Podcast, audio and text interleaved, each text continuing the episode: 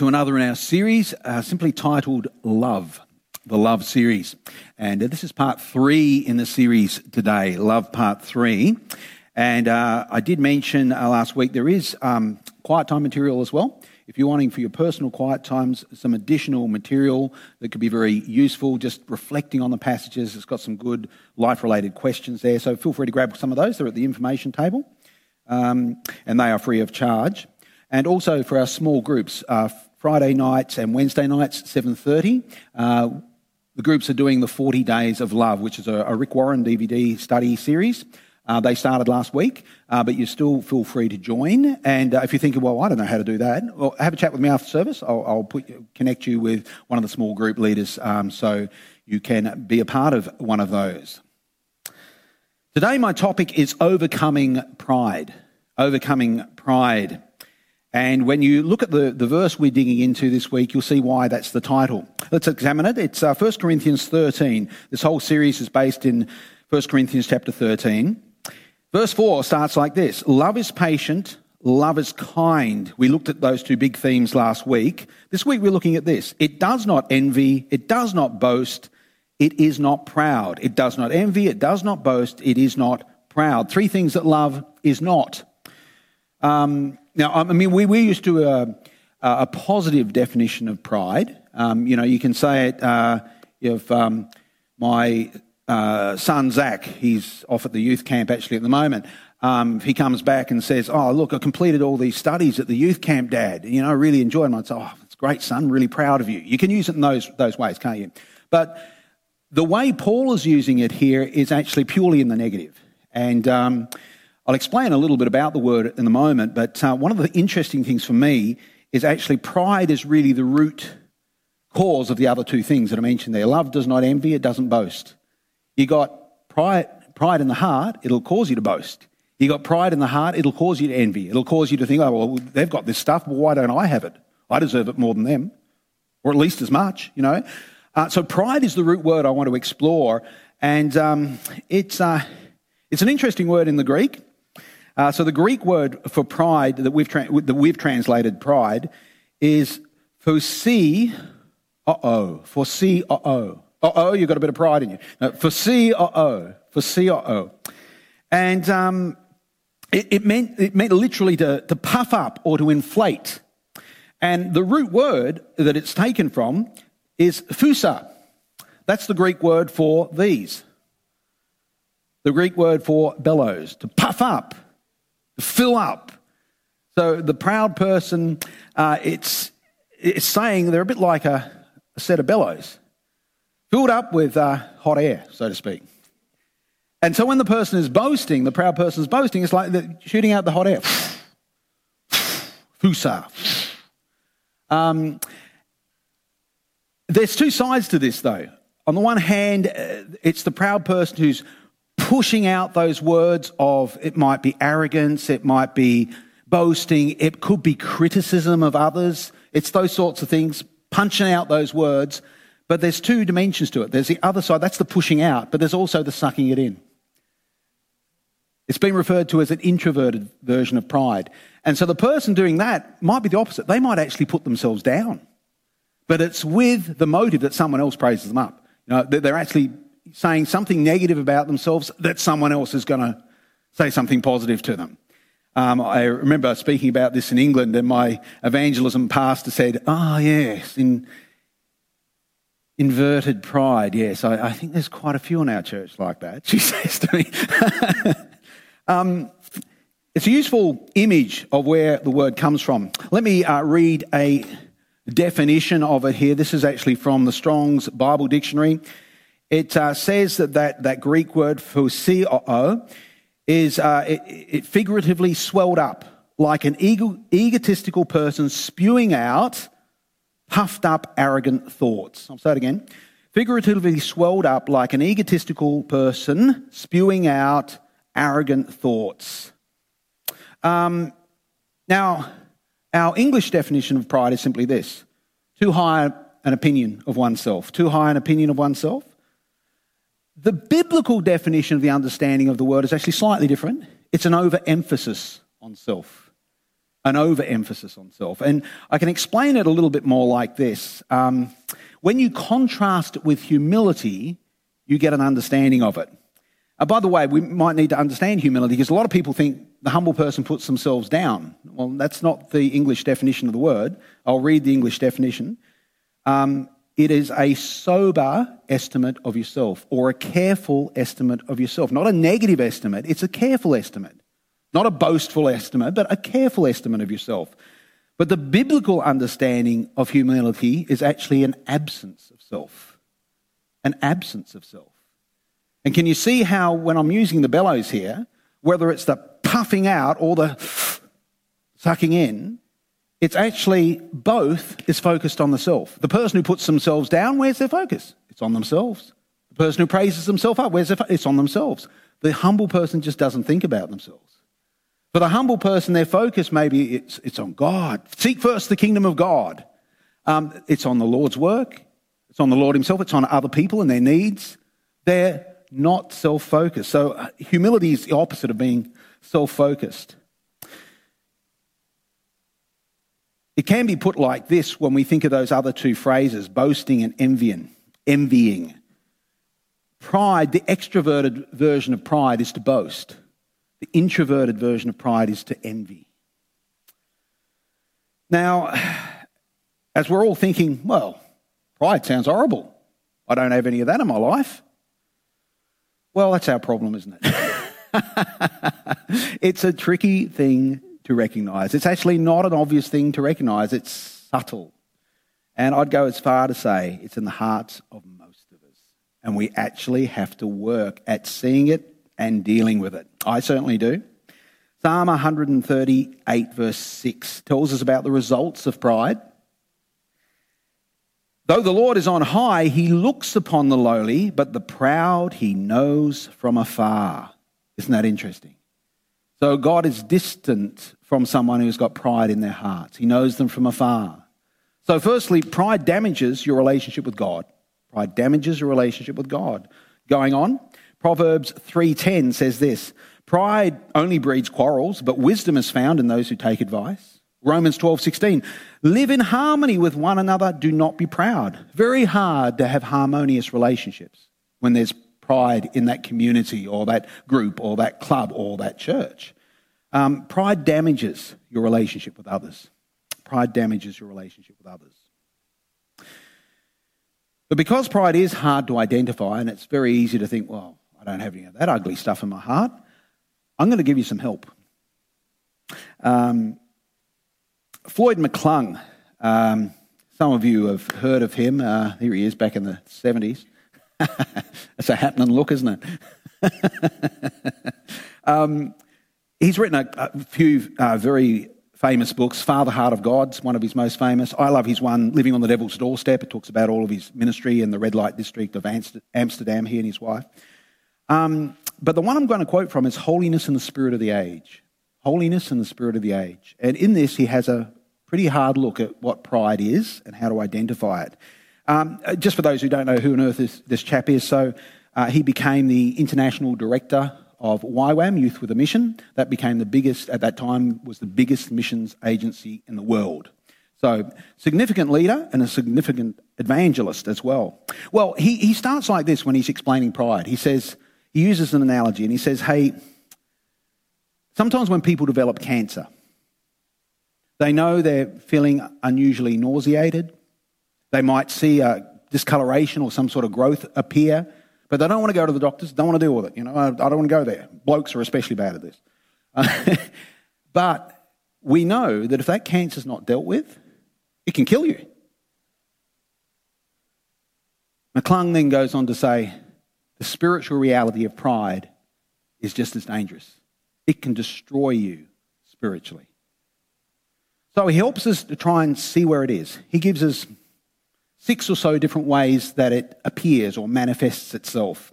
Look at this. One, a judgmental and critical attitude. He explains it by saying criticism divides and destroys the church. Jesus died to make us one. Proud people are critical and judgmental and have difficulty seeing good in others. When they do see good in others, they are quick to negate it through their critical approach. Kind of an extrovert expression of pride. Let's have a look at another one. A demanding and self pitying spirit. The pride of a demanding person's heart is revealed by constantly bringing attention to what has not been done for them. Self pity is a direct result of being too proud to turn our problems over to the Lord, choosing rather to cling on to our hurts, frustrations, and disappointments. More of an introvert version of pride.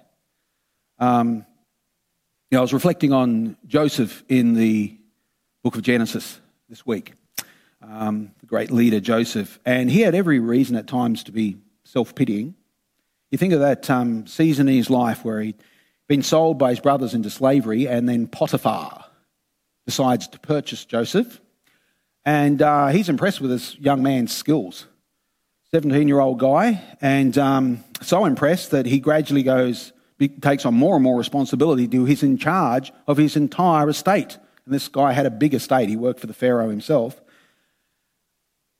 But unfortunately for Joseph, Potiphar's wife took an interest in him. Potiphar, um, it says of Joseph that he was well built and handsome. And so she wants an affair with this young man. And because he believes in the, the word of God and he knows this is wrong to take another man's wife, he, he resists her all the time. Well, she gets sick of that and she then accuses him of rape. So Joseph is promptly thrown into prison. And uh, you just look at that and you think to yourself, my goodness, um, this guy does the right thing and he suffers for it. Uh, you can imagine myself being thrown into prison, especially prisons of that time. Yeah, my goodness, stinking clothes I've got to wear, fleas everywhere, gross food, no freedom. This is horrendous. I'd just be grumbling and self pitying all the time. We don't see that in Joseph at all, do we? He doesn't complain once. No record of a complaint. Just gets on with life despite the injustice he suffered. What an example. Let's have a look at another one. Floyd McClung suggests this sarcasm is an expression of pride. Caustic comments may be socially acceptable, but they have no place in the kingdom of God. Sarcasm is a thinly veiled attempt to impress people, highlighting the faults of others in a pseudo humorous way. It always is at the expense of another person and reveals the prejudice of our heart.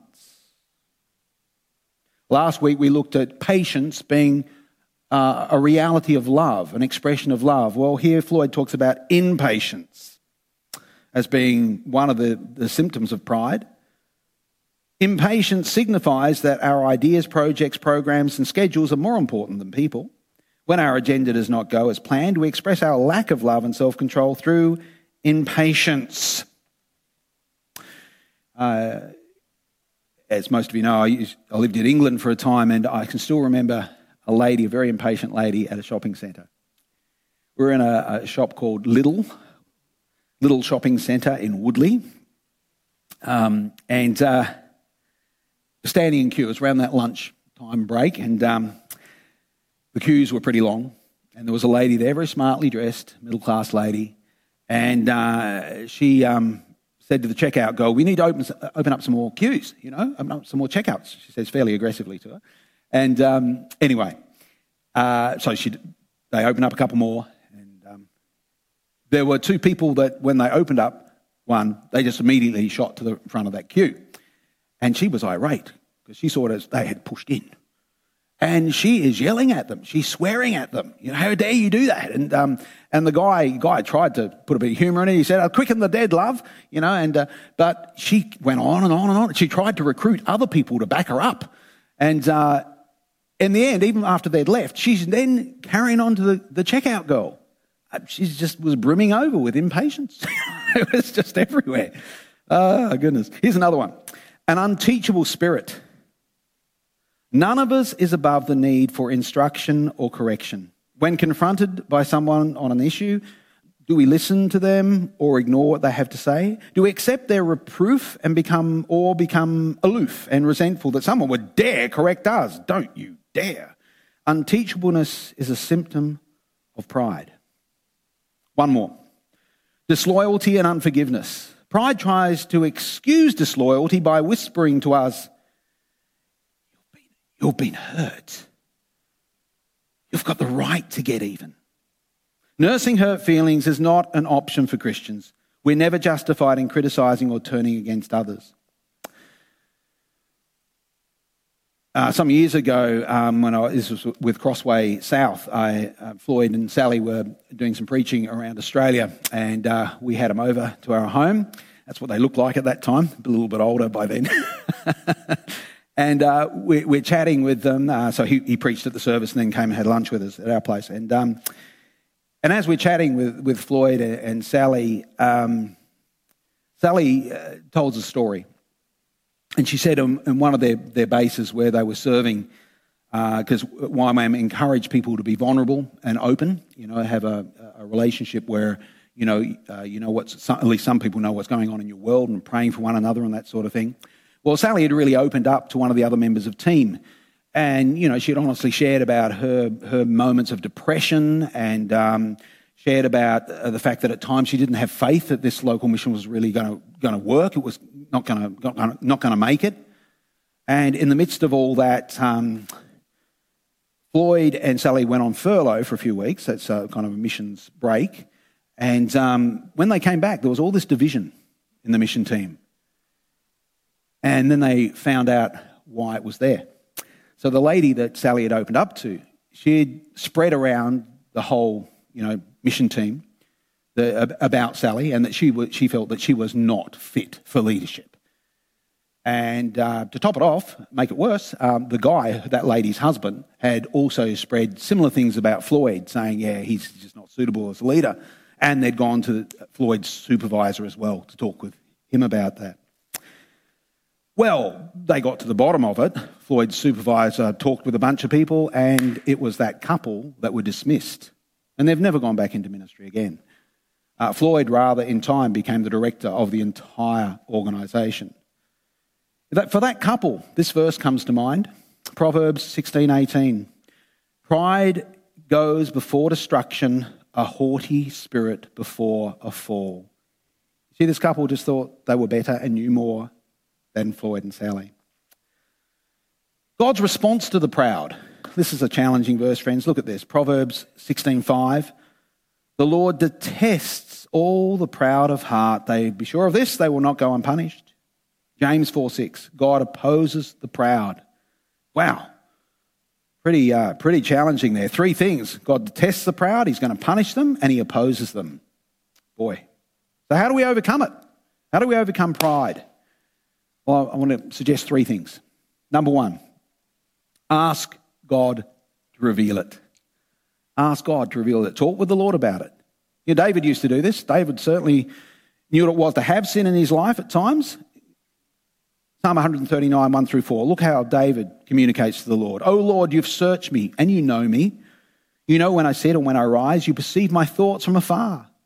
You discern my going out and my lying down. You're familiar with all of my ways. Before a word is on my tongue, you know it completely, O Lord. So David clearly knows, God knows everything about him. Towards the end of that psalm, he asks, he, he says this to the Lord Search me, O Lord, and know my heart. Verse 23 Test me and know my anxious thoughts. See if there's any offensive way in me and lead me in the way everlasting. So he's saying to God, Look, show me, Lord, if there's offensive ways in me and what I say, what I do, in my heart, help me see that, Lord. Help me see that. So I'm suggesting the first step is simply ask God about it. Get alone with the Lord in prayer and the, with the word, perhaps, and allow Him to speak to you. Here's another one confess to God and others confess to God and others. Beautiful verse, isn't there? Um, 1 John 1 9. Love the verse. Good one to memorize. If we confess our sins, he's faithful and just to forgive us of our sins and purify us from all unrighteousness. You own up to God about whatever issue it is in your life, pride or whatever else, he always promises to forgive, whatever it is. Uh, and he's not only going to forgive us, in the process confession of owning up to it, he's going to purify us, purify us from unrighteousness. But if you don't own up to it, if you deny it, he promises no forgiveness at all. He asks confessing, confession, own up to it. And then a very challenging verse in James therefore confess your sins to each other and pray for each other that you may be healed. Now, I'll immediately say, be careful in doing that. Didn't work for Sally, did it? Man, she confessed to the wrong person. Now, she didn't know that. She thought that lady was a close friend. And, you know, we get it wrong sometimes. But can I suggest, absolutely, it'd be great if you've got a friend or two that you share your journey very honestly in a very real way. But hey, yeah, that's right. Don't do it just anyone. It's not just like, say, if you're in a small group setting, it might not be appropriate to share that with a whole small group, but it might be appropriate to have a friend within that small group that you do share with. But there is power in confession. Remember what it said? Confess your sins to one another and pray for one another that you might be healed. When you've got someone who's a close friend who's praying for you because of that, that challenge, that journey, that issue, that, that sin, that pride it might be in your heart, you know that makes a difference. God wants us to live in vulnerable community. One more. Three, practice humility. Practice humility. Not easy. Let me read a few verses. Proverbs 11:2 says, "When pride comes, then comes disgrace, but with humility comes wisdom." Proverbs 18:12, "There before his downfall, a man's heart is proud, but humility comes before honor." 1 Peter 5 5. God opposes the proud but gives grace to the humble. Perhaps further unpack humility, let me quote Floyd McClung here. He says this Humility releases us from hiding and pretending to be something we're not. It allows us to be known for who we really are. A world concerned with superficiality encourages us to cover our weaknesses. Humility sets us free from this kind of thinking. Straightforward admission to others of our needs, shortcomings, and shortcomings allows us to be free from the deceit of pride.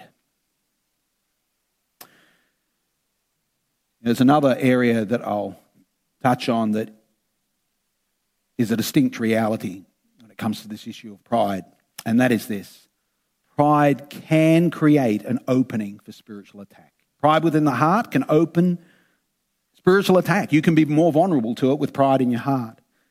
Uh, look at this here, James 4 6. But he, God, gives us more grace. That is why the scripture says, God opposes the proud, but gives grace to the humble. Submit yourselves then to God. Resist the devil, and he will flee from you. Come near to God, and he will come near to you.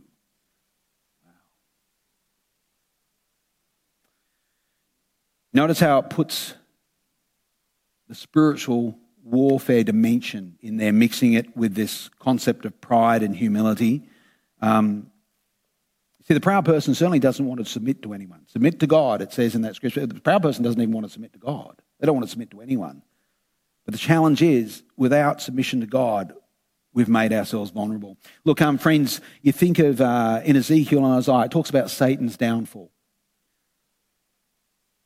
And in both of those passages, it talks about because of Satan's pride, because of Satan's pride, he was cast out of heaven. I've heard preachers say it's the root to all sin, pride. Challenging stuff. You know, I was um,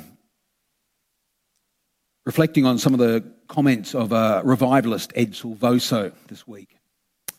Uh, Ed Silvoso uh, was a chap who uh, saw a mighty revival in Argentina, I think it's about 35 years ago.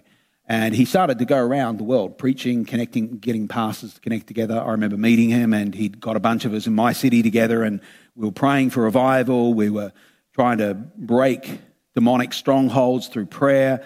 We're trying to, you know, see the, the, the, the, the veil that people seem to sometimes have over their minds when it comes to the gospel, to see that lifted in the gospel, to be alive and real and powerful.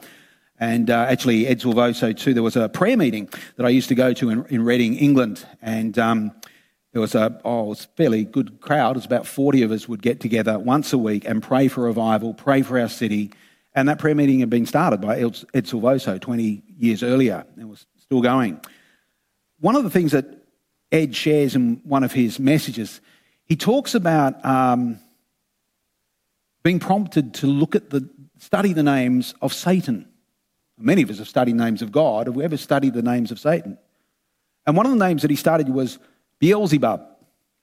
And as he looked into the meaning of that name, it means literally the Lord of the Flies. The Lord of the Flies. You might have read that book at school, actually. I did. I had to, in, in English. Anyway. the Lord of the Flies. And um, as he reflected upon this, he looked at the life cycle of a fly, usually no more than 40 days.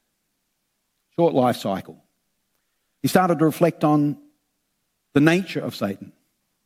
Now, we've been saying um, that love is patient, for instance. Um, and of course, I said one week, God is all these things. So God is patient, God is kind, Satan's not. And you know that, that meaning of patience? I said it, it's got two sides to it. It's the, the general use that we use for the word patience, but there's also, as the King Jimmy translated, translates it, long suffering, the King James Version, long suffering. Uh, other translations talk about it meaning endurance. So there's that side to the Greek word. Satan, Ed Silvoso says, does not have endurance. And he started to feel that God was saying to him, Satan, if you resist him for 40 days, you'll break whatever stronghold it is in your city, in your life, whatever. Resist him for that period of time. He does not have the endurance to maintain the spiritual battle. He will lose the victory.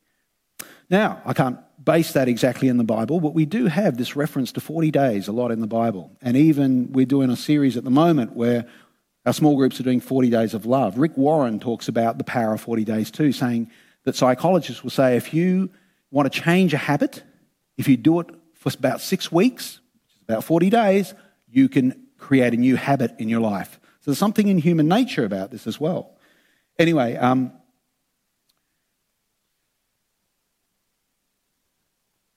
let me illustrate this further with something else that Ed Silvoso did in his journey of exploring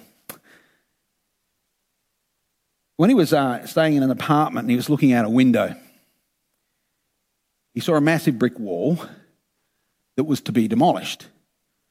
And a fella comes with one of these, sledgehammer, and uh, stops about in the middle of the wall and decides, okay, now it's time to strike it. And he thumps it. And he hits it again hits it again. Now, as that's going on, Ed Silvoso's thinking, you're never going to knock that huge wall down with a single sledgehammer. He needs one of those big wrecking balls on a crane or something. But he kept watching him. Hit it again. 30 times. 31 times. 32 times. 33 times. And, and Ed's still looking, thinking, nothing's happening. But he kept watching. Hit it again. 36 times. And suddenly there was this hairline crack went up the wall. Hit it again. 37 times. The crack widened.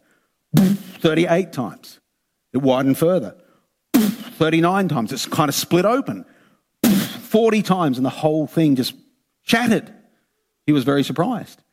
And he felt the Lord speak to him and say, You're going to break down the demonic strongholds you resist the evil one, he will flee from you. And if you do it consistently over 40 days, you will break whatever stronghold it is in your life or in your city. Interesting comments. Think of Jesus. He was in the wilderness for 40 days. And every time the evil one came at him, what did he do? He quoted the scriptures. Every time. Think of this verse here, friends. The power of God's word. Jeremiah 23 29.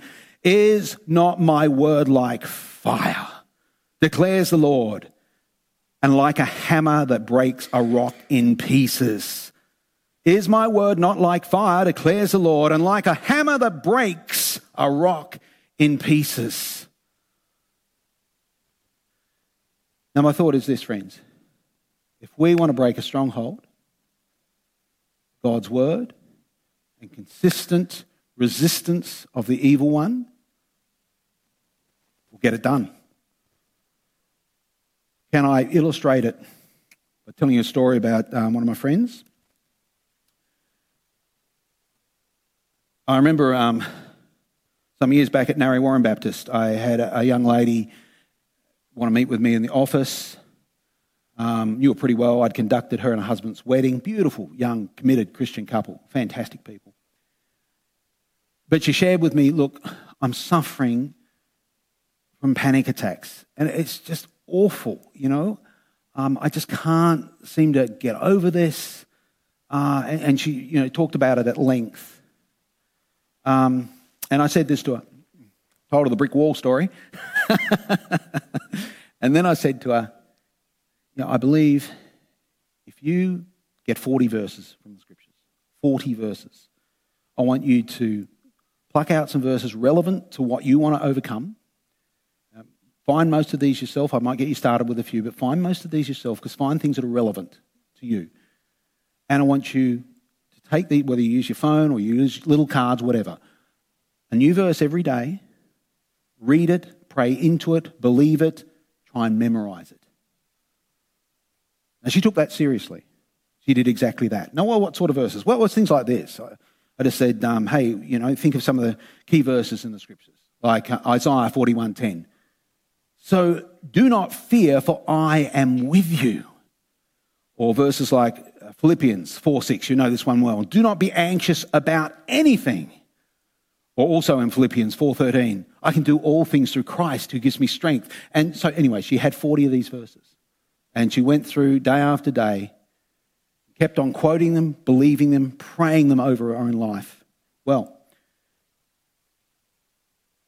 by the time the 40 days was up, it was broken. I talked with her two months after this. Said, hey, how you doing? And she said this to me. I'll quote her actual words. The anxiety has gone. I feel like a new person. The anxiety has gone. I feel like a new person. My friends, today, as I draw this message to an end, let me suggest to you whether it's pride, whether it's anxiety, or whatever it might be in your life, but you know there's something there you want to get rid of. I want to give you an opportunity today to come forward and be prayed for.